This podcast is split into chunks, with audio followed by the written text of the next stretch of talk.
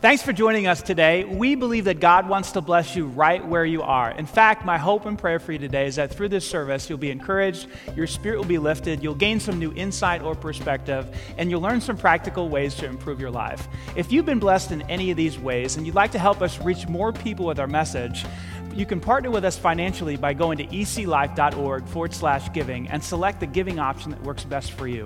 Again, thanks for joining us today. We hope this service is a real blessing to you. Well, welcome to Emmanuel. How are you feeling today? You excited to be here? I hope you're excited to be here. We have a great, great uh, experience for you, a continuation of experience for you here today. Hopefully, you enjoyed the worship. Hey, if you're a guest with us here today, my name is Danny, and I want to thank you for coming into our home and being our guest today. We are in a series right now called 40 Years and Counting. It's incredible that our church is now f- celebrating the completion of 40 years of ministry. Is that not exciting or what? It's amazing to be part of that journey. And uh, last week, if you were here, we said there's incredible value in looking back and kind of hearing the history of any organization or the history of our country. And so, what we did last year, uh, last week, is we looked at the history of our church, and we said basically that in, in view of what God has done, in view of His faithfulness, we ought to feel this deep appreciation for those who have gone before us and sacrificed and given and of their time and their finances. And, and uh, we, we should also feel this deep humility because, man, this story's been going on way before we got here, and it'll probably continue way after we leave. And then we also said we should feel a deep sense of encouragement because of God's faithfulness. That if we continue to keep the vision clear, if we continue to keep our hearts right collectively as a church, there's absolutely zero reason why God wouldn't be faithful to us for another 40 years in reaching people in our community and all across the world. Do you agree with this? Is that exciting? Some of you are not that excited yet. That's okay. Hopefully, you'll get there. Uh, so, today, today, what, what I want to do is just kind of talk to you a little bit about the DNA of our church and the, the belief system of our church and the convictions of our church. Back in 2006, I took over for Pastor Jim, and uh, in preparation for uh, that takeover in, in, in uh, on Easter of 2006, I had a lot of time to think. I had about a year's time to think about church.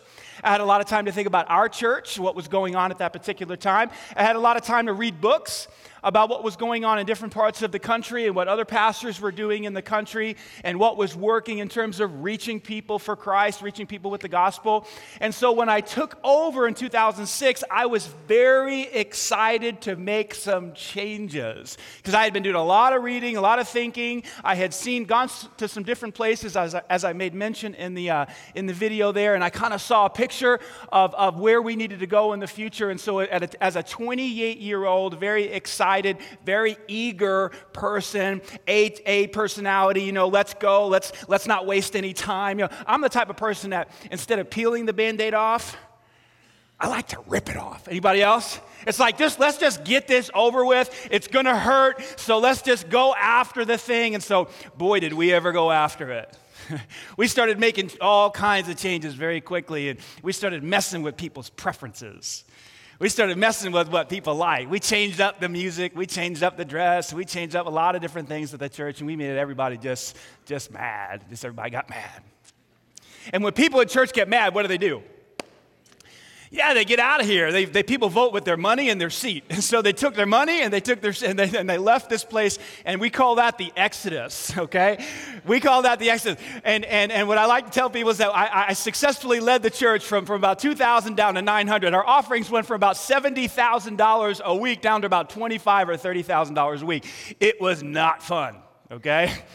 I started questioning myself and, you know, thinking to myself, you, uh, you don't you know what you're doing. You're a failure. You didn't hear God's voice. You just had too much pizza the night before. Like, like you, you, you are wrecking this place. And I got all kind of, you know, fearful and all that stuff. And, and then, you know, in 2008, if you know the story, and I just told it, you know, things kind of made a turnaround and people started to kind of invite their friends. All of you stuck around, those 900 of you, 1,000 of you stuck around. You started to, to invite your friends and people started to come and, and, and the rest is history.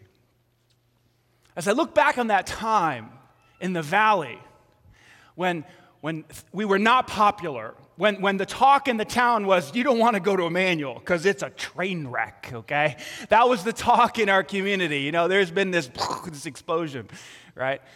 It was in that valley that I really, here's how I could say it my beliefs became convictions. Have you ever noticed that there's, there's tremendous value, there's tremendous value in the valley? Like, let, us just let's just take press pause for a second. Let's let's pretend we're not talking about 40 years and counting, and we're celebrating 40 years. You might be in a valley today. You might be in a low point today in your life, and I just want to encourage you. There is tremendous there's tremendous value in the valley because there's, there's only some lessons that you can learn in the valley. Do you agree with this?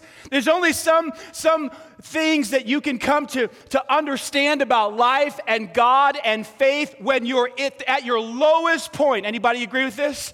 So if you listen, if you're in a valley right now, you just need to keep on going and keep asking God, God, what are you doing? What are you trying to teach me? What are you trying to show me?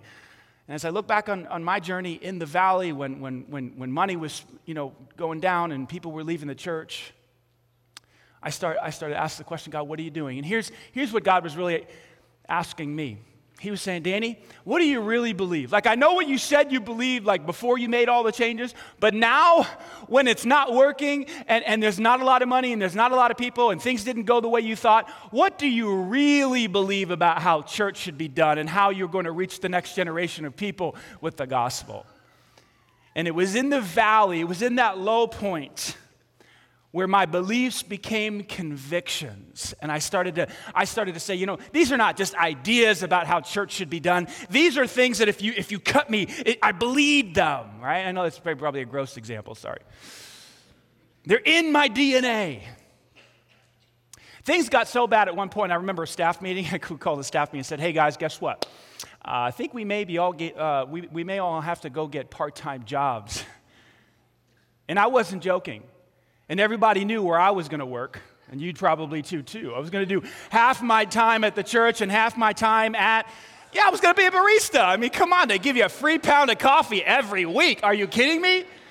So I'm like, I had this plan. I'm going to work, you know, 20 hours at the church, 30 hours at the church, and then do another 20 or 30. They give you good insurance too, so I heard. And I was dead serious. Now, it never got that bad, but boy, we, get, we got close, and the staff knew it. We were, we were serious about that.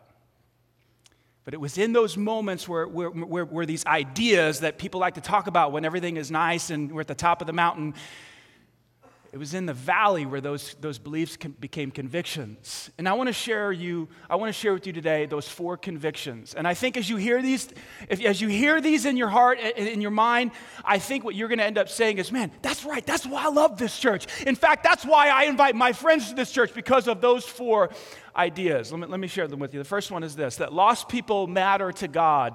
Lost people matter to God. This became, this went from a belief, oh, that's nice, that's how we should do church, to a conviction. Lost people. What does that mean?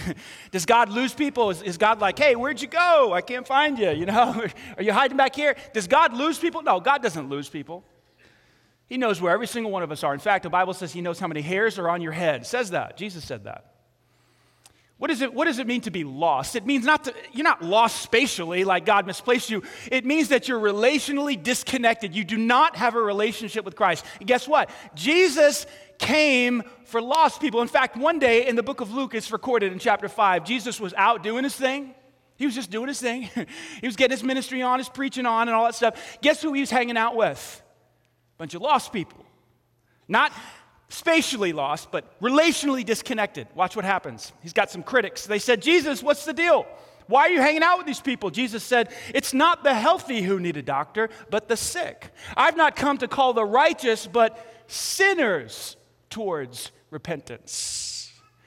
To ask Jesus why he's hanging out with sinners is, to, is like asking a doctor, Why do you go to the hospital? like, why are you seeing patients? Well, I, I'm a doctor. Like, it's like asking a handyman, why do you care? Why do you have a tool belt, you know, around your, around your waist? Well, I, I, I fix stuff. Like, it's like the, the people who asked Jesus this question had a fundamental misunderstanding of why he came and what his mission was all about. So when people say, well, why does your church try to reach out to sinners? It's like, well, what did you think the church was supposed to be doing? Like the church is the body of Christ. We are his hands and we are his feet. He came for sinners. In fact, in Luke chapter 19, Jesus had this interaction with Zacchaeus. You know the song, right? Little Zacchaeus. Some of you went to Sunday school when you were little. Right? He climbed up in the sycamore tree. He comes to Jesus. He, he has this conversion experience. And in Luke chapter 19, verse 10, Jesus gives us sort of his mission statement for, for, for his life. Watch this. For the Son of Man came to seek and to save the, say it with me, the lost. And so, we as a church in the valley, not when things were peachy, not when we had lots of money, not when lots of people were coming, but in the valley, we had to ask ourselves, do we really believe this? Because if we just do church for the church people, guess what? They'll stay. And they will, what? Yeah. And I don't know if you know this about church, but you actually need money to run a church. so it was in the valley that Jesus said, Do you really want to do church for people who were lost? And we said yes, and we're willing to get part time jobs to pull it off. There's value in the valley. You with me? Let me share the second idea with you. We needed to be more relevant as a church. We had begun this process, but we had fallen behind. Churches, by it, their very nature, become inward focused, and they actually kind of create their own cultures within the culture. And I'm talking about music, I'm talking about dress code, I'm talking about all different types of language and, and different things. It, it's fascinating how churches kind of stay the same because people like it on the inside and they, they just they fail to shift and adjust to meet the demands or the needs or to be relevant to the community that they're trying to reach. And we just made a decision as a church, we are going to become relevant. In other words, when people walk in our doors because they were invited by a friend, here's what they're going to say Wow, that made sense. I got it. When I was growing up, I didn't know what the heck the guy was talking about. but when I go to Emmanuel, I like, like I get it. I mean, like, like things make sense for my marriage or my finances or my life or my, my anxiety or whatever it is, right? And people walk out, I hear this all the time, and it's why you love our church man, that makes sense. Like it, the way he explains it, or whoever's up here talking. Or the music on the radio, you know, that stuff I listen to on the radio, or it sounds like something that, that, I, that I like, right? And we don't always get that right, and I know music is a tough one. But we just made this decision. We are going to be relevant. Here's what happened in your notes. We decided that people are more important than our preferences. And boy, a lot of people didn't like that. So they, again, what did they do? They left. Like, I'm out of here because I like my preferences more than I like lost people. Isn't that a shame? It was, it was Doug Fields who said this, and I made mention to this in the video that people are not theologically aware until they're environmentally comfortable. And we just want to make people feel environmentally comfortable so that they can be open to what God has to say to them in this service. That's why there's cup holders in front of you. Look down, look down cup holders. See, why would you put cup holders in church? You, here's what we heard when we did that. You don't put cup holders in church. It's like, yes, we do. You ever been to the movies? That people gonna bring their drink, and you know what else we're gonna do? We're gonna give away free coffee, and we're gonna do this, and we're gonna. People were like, why would you do that? We were the first church in Greenwood, Indiana to have cup holders in the seats. Just these little things, just, just to make people go, man, this place gets me. See that? What about the soap in the bathrooms, huh? What do you think about that?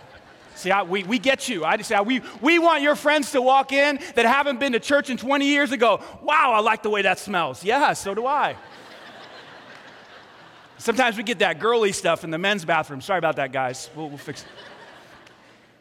We just want to be relevant. We want it to make sense to people. I remember uh, when, when everything was hitting the fan. Oh, it was hitting the fan. 2006 and a half or something like that. And I went to a meeting to do some damage control, and it was a bunch of people that were just mad as fire. I mean, whoo, some church people had their preferences messed with, and I just went there. And for some reason, I took my precious wife. I don't know why I took my wife to this meeting.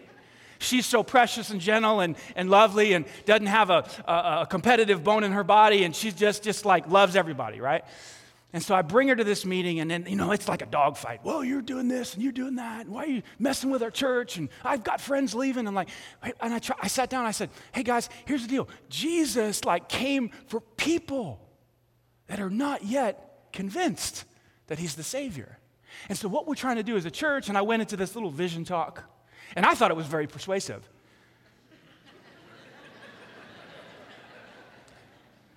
I did a lot of those meetings. I don't think I persuaded one person. I never heard one person say, Danny, you're so right. I can't believe it. I've been mistaken this whole time. I'm all in. You know, what do you want me to do? Never heard that one time. Anyway, I'm sitting there. All of a sudden, I'm never, I'll never forget it. It's clear as day. I'll never forget it. This lady says to me, she says, after I did my little vision thing, she says, Danny, I work all week at a secular job with worldly people. And when I come to church, I want to get away from the world. And I got it. There was a fundamental difference in the belief system of what church was all about.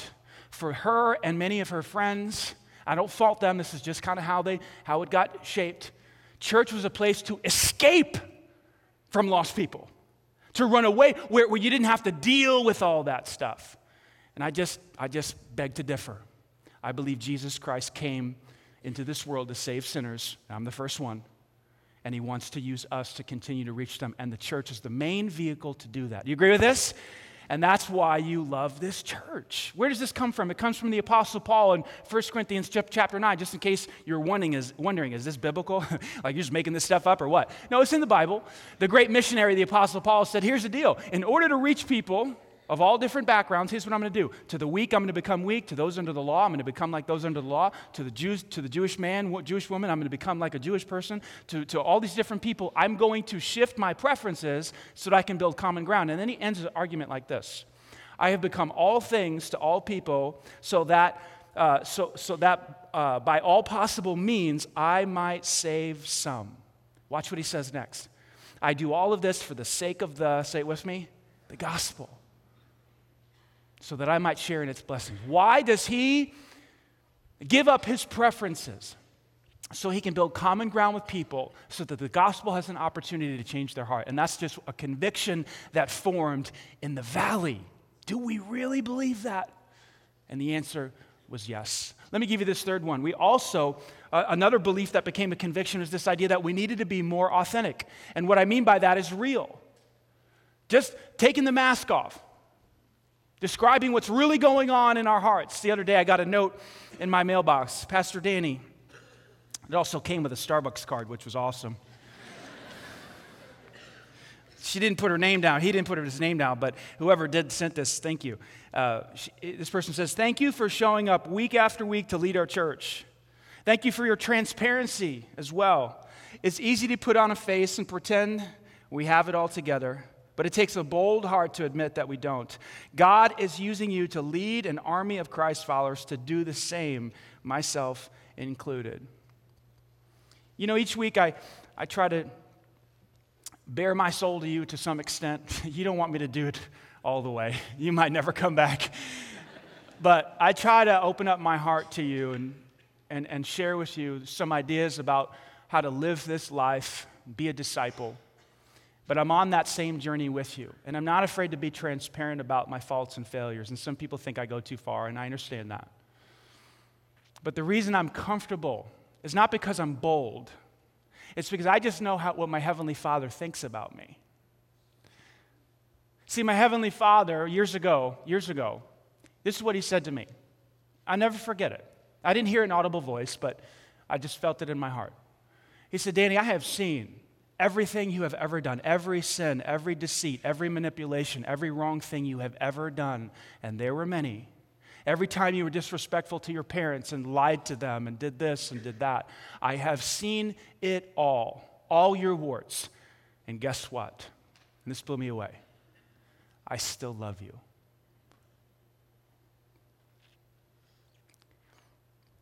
I still love you. It's like, how?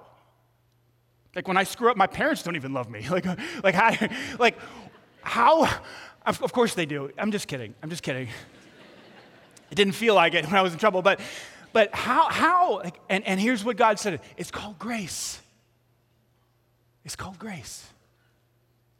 And the story I think that captures grace probably more than any other story in the Bible is the story of the prodigal son. It's perhaps the greatest story other than the actual story of the death, crucifixion, resurrection of Christ. Jesus said there was this kid who wanted his inheritance early, which was a huge insult to the father. You're supposed to wait till the father dies. But the father gives him his inheritance. And the kid takes it and he goes off and he spends it all. And One day there's a famine in the land. He's got no money. He's literally, literally living with pigs. He comes to his senses and he just says, Why don't I just go home to my dad? I mean, I, I mean, I could just be one of his hired servants. So he puts this little speech together and he heads back to see his dad. And I want you to see what happens. So he returned home to his father, and while he was still a long way off, his father saw him coming. Now, Jesus is describing Heavenly Father. He's describing what God is like, he's describing the heart of God, okay? The father sees him coming, filled with love and compassion. He ran to his son, embraced him, and kissed him. Did you know that Heavenly Father runs towards sinners? He hugs sinners. He lays his lips on sinners. And that is his heart, heart towards you? Amazing. So the son goes into his speech. Watch what happens. Father, I've sinned against both heaven and against you, and I'm no longer worthy to be called your son. The father cuts him off, doesn't let him continue. Watch what happens. But his father said to him, Quick, bring the finest robe, the house uh, in, out of the house, and put it on him. Get a ring for his finger, sandals for his feet, and kill the calf that we've been fattening. Watch this, my favorite part. We must celebrate with a feast. For this son of mine was dead, and now he's returned to life. He was lost, but now he is found. And so the party began. Don't you love it? This is Heavenly Father. And so the party began. Didn't even let the son finish his speech. Here's, God, the, here's God's heart towards sinners I love you, welcome home. That's called grace. Brennan Manning's helped me understand grace tremendously. In his book, The Ragamuffin Gospel, I highly recommend it. Sometimes you can find these in, uh, for $7.99 at half price books if you're looking there. He says this He says, The good news means we can stop having, we can stop lying to ourselves the sweet sound of amazing grace saves us from the necessity of self deception. It keeps us from denying that though Christ was victorious, the battle with lust and greed and pride still rages within.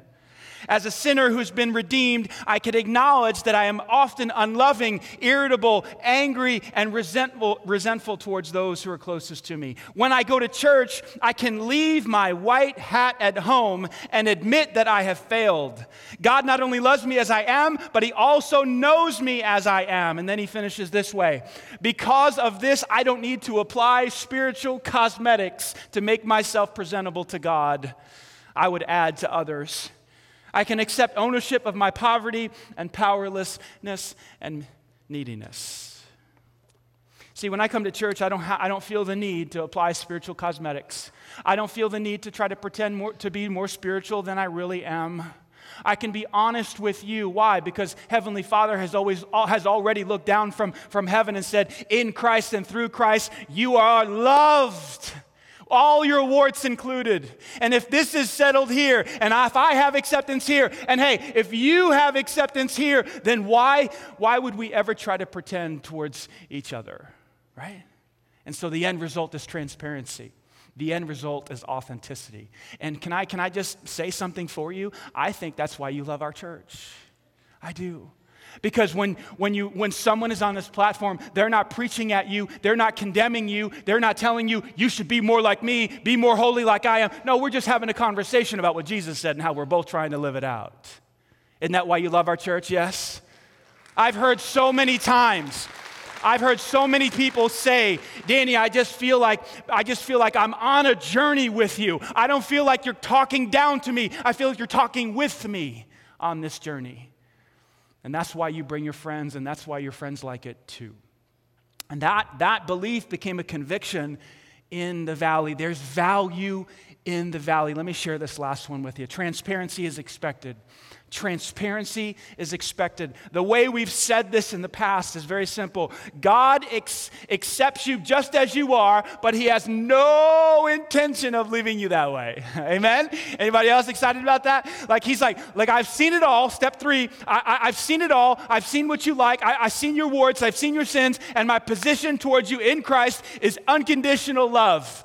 Now, let's get busy cleaning you up. Come on, right?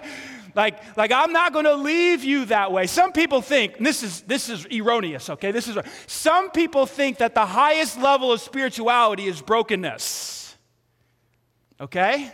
It's not. Some people think that if, if you find a person say, Well, I'm just, I'm just broken, busted, sinful. You know, the other day I sinned, I sinned today, sinned three times last night. It's just, I'm just a sinner. All I do is sin. Oh, he, some people think, well, that's spiritual. and to some degree it is, because that person is very honest and authentic, but they're still a mess. Like Jesus' plan is to clean the mess up, amen? Like transformation is expected. God, ex- He accepts us just as we are in our mess, and then He says, hey, let's get about cleaning that stuff up. And so, what am I talking about? I'm talking about getting rid of anger. I'm talking about becoming a person that just doesn't have any outbursts of anger. And when you do, they last this month, this long, right? I'm talking about a person who is dominated by lust and a pornography addiction, addiction. No more. Like actually walking away, becoming the type of person that just doesn't look at that stuff anymore. Like that's transformation. I'm talking about like caterpillar stuff into butterfly stuff. You know what I'm talking about? I'm talking about like total inward transformation. I'm talking about a person who just, just cannot stop pursuing money and wealth and the idea that, that, that I'm more important if I have money, if I have wealth, to becoming the type of person who's just content with what they have and no longer greedy for money. I'm talking about transformation. That is what Jesus wants to do in your life. He wants to take you in for the full treatment. Anybody excited about that? Listen to what Jesus said. You think I'm making this up, don't you? You do, right? I'm not making it up. Watch this. Jesus said it. He said a disciple, a follower, is not going to go past his teacher, okay? Not going to happen. No one's going to be more spiritual than Jesus. However, everyone, when he is fully trained, will be like the teacher. Everyone who does the drills, listen to me. If you've ever tried to master something like a sport or a musical instrument, or a, if, if you're into golf, putting, or whatever it is, or maybe you're into hair, beauty hair, and, and you got to practice, right? Right? Some of you are in beauty hair, that's a thing, right? Like beauty school, you know what I mean.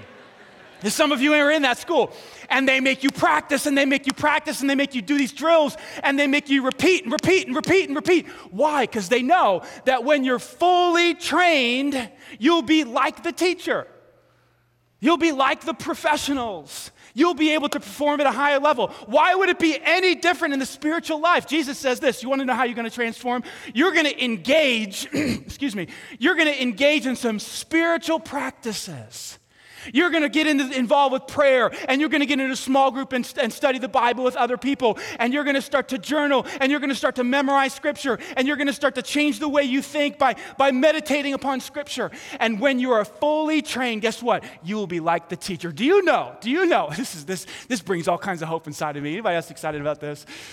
Do you know that it's possible, it is possible for you to have the same character as Jesus Christ? What am I talking about? I'm talking about the regular condition of your soul, the, the contents of your soul are things like love and joy and peace and patience and kindness and gentleness. How about this one? Self-control. Anybody could use that with some chocolate or some desserts, some sugar, right? It's possible for you to become the type of person that demonstrates the fruit of the Spirit, that the natural outflow of your character is the fruit of the Spirit found in Galatians chapter 5. Transformation is expected. Listen, I think that's why some of you love our church. I do. Because we, there's huge amounts of acceptance and then there's huge amounts of challenge. Do you agree? It's like every week we're saying, go do this. Like, go practice this this week. And if you practice this, if you, if you do the full training, if you engage in the training, you will change. Oh, I love it.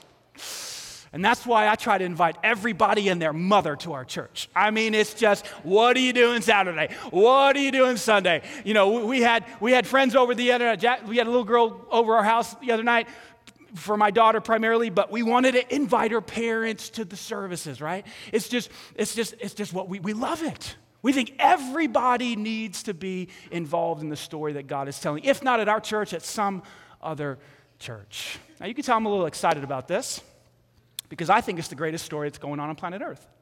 I really do. Not just Emmanuel, but every church that's engaging in the Great Commission. Now, let me take a moment and just pause and acknowledge that there's probably some of you here today. You were invited by a friend, and you're not yet part of the journey. You're still kind of on the outside looking in, saying, What's this Jesus thing about, church? I've been to church in 10 years, 15 years. I'm not even a religious person. Maybe you're even agnostic or, or even atheist. Let me share an idea with you really quick. Maybe you'll buy it. God is a God of love. Love, by its nature, is relational. I mean, you can't, you know, the Bible says God is love. Well, if there's nobody else, then what is he, you know, is he going to just love himself, right? So he created us so that we, there could be relationship.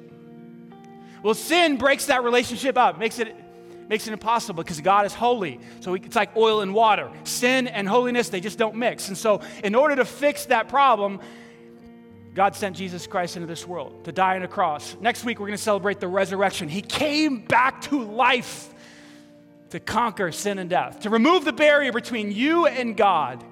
And when you trust in Him, you can receive eternal life. Here's how Jesus said it one time He said, There's no greater love than to lay down one's life for one's friends. In other words, guys, I cannot prove it to you in any more significant way than laying my life down. Like, I am going to die in your place. Like, someone has to pay for sin.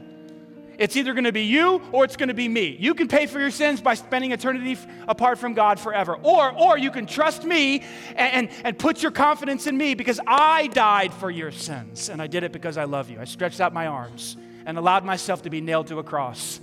And my feet were nailed to a cross.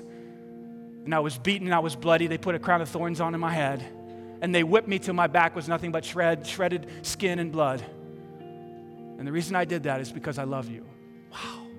Now, I don't know about you, but when I heard that, I was like, I'm in. Like, if you did that for me and you already paid the price, then I'm in.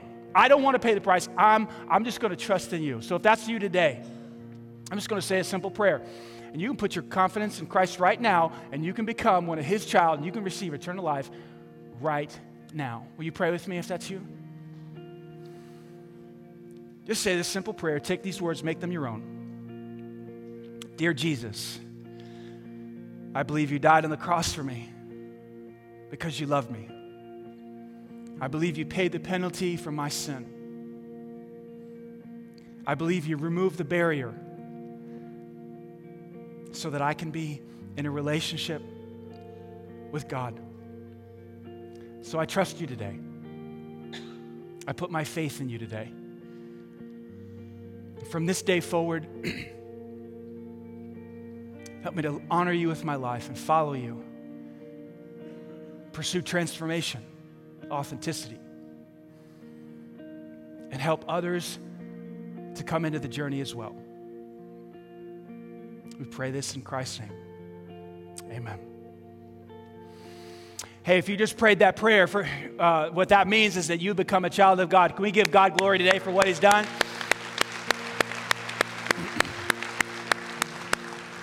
You know, it's very easy to forget because life is busy, right?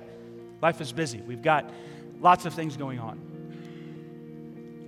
Our lives are busy, we, you know, something always going on. In the mornings, days, evenings. It's very easy to get caught up in life and forget about Jesus, is it not? Yes?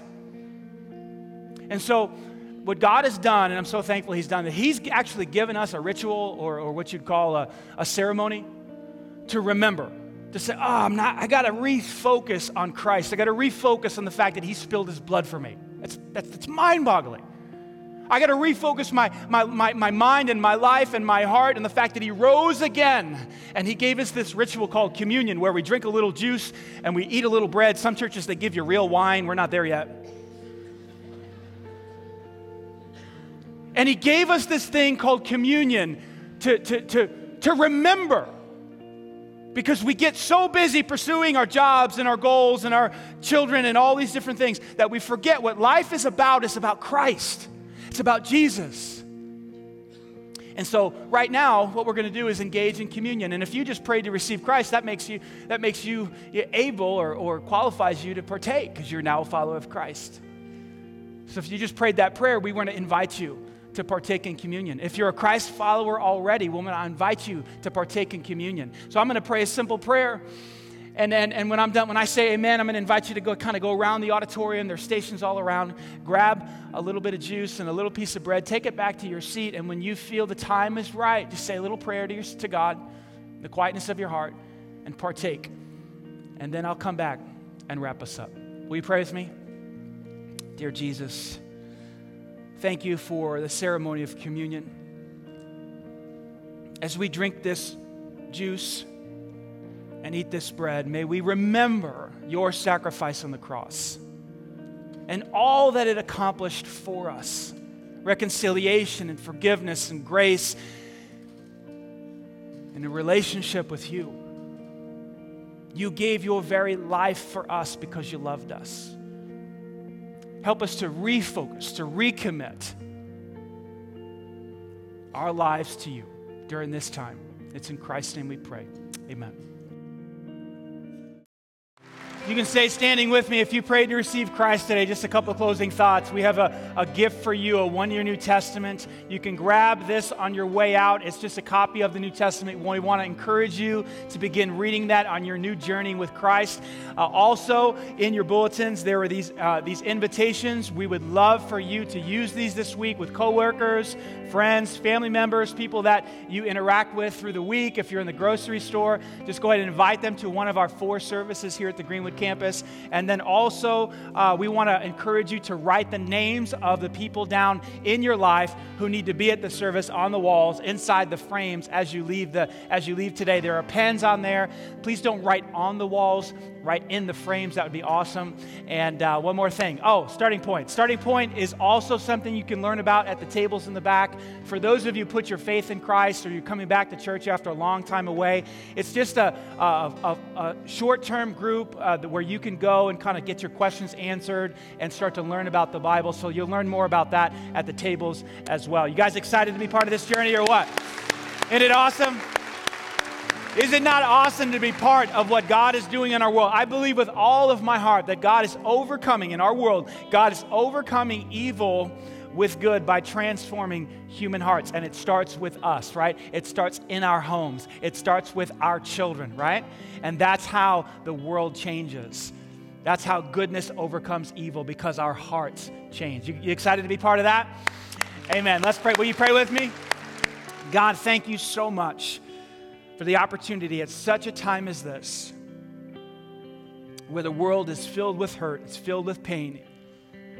Even with the news about the two churches in Egypt that we just heard this morning, God, it's just our world is filled with so much hurt, so much pain, so much evil.